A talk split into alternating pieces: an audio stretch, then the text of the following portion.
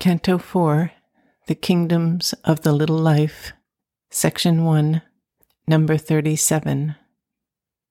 A quivering, trepidant, uncertain world, born from that dolorous meeting and eclipse, appeared in the emptiness where her feet had trod, a quick obscurity, a seeking stir. There was a writhing of half conscious force hardly awakened from inconscient sleep and tied to an instinct driven ignorance to find itself and find its hold on things.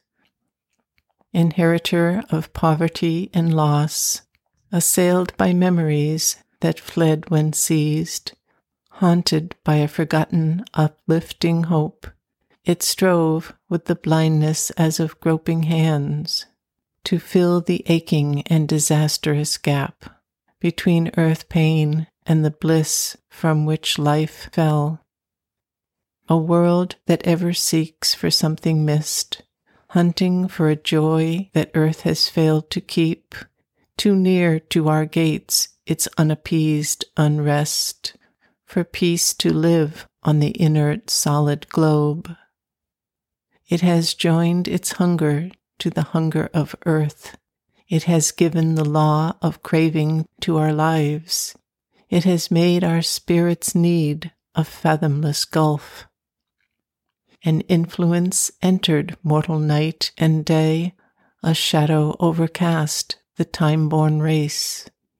In the troubled stream where leaps a blind heart pulse, and the nerve beat of feeling wakes in sense, dividing matter's sleep from conscious mind, there strayed a call that knew not why it came. A power beyond earth's scope has touched the earth.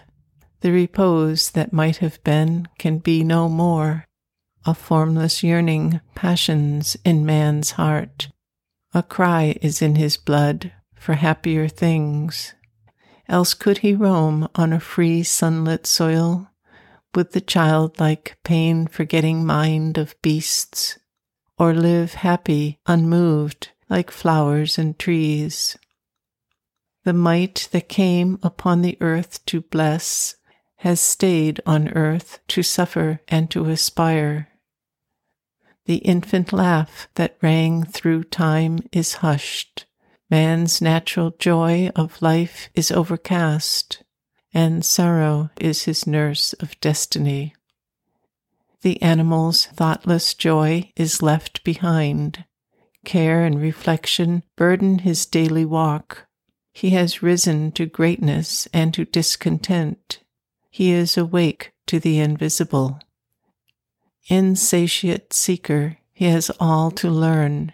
He has exhausted now life's surface acts, his being's hidden realms remain to explore. He becomes a mind, he becomes a spirit and self. In his fragile tenement, he grows nature's lord. In him, matter wakes from its long obscure trance. In him, earth feels the Godhead drawing near. An eyeless power that sees no more its aim, a restless, hungry energy of will. Life cast her seed in the body's indolent mold. It woke from happy torpor a blind force, compelling it to sense and seek and feel. In the enormous labor of the void, perturbing with her dreams the vast routine and dead roll of a slumbering universe, the mighty prisoner struggled for release. Alive with her yearning woke the inert cell. In the heart she kindled a fire of passion and need. Amid the deep calm of intimate things arose her great voice of toil and prayer and strife. A groping consciousness in a voiceless world a guideless sense was given her for her road. Thought was withheld, and nothing now she knew, but all the unknown was hers to feel and clasp. Obeying the push of unborn things towards birth, out of her seal of insentient life she broke, in her substance of unthinking mute soul strength that cannot utter what its depths divine, awoke a blind necessity to know. The chain that bound her she made her instrument. Instinct was hers, the chrysalis of truth, in effort and growth and striving nescience. Inflicting on the body desire and hope, imposing on inconscience consciousness, she brought into matter's dull tenancy her anguished claim to her lost sovereign right, her tireless search, her vexed uneasy heart, her wandering unsure steps, her cry for change. Adorer of a joy without a name, in her obscure cathedral of delight, to dim dwarf gods she offers secret rites. But vain, unending is the sacrifice. The priest in ignorant mage who only makes futile mutations in the altar's plan and casts blind hopes into a powerless flame.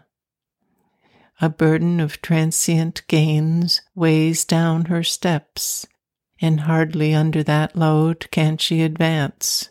But the hours cry to her, she travels on, passing from thought to thought, from want to want. Her greatest progress is a deepened need.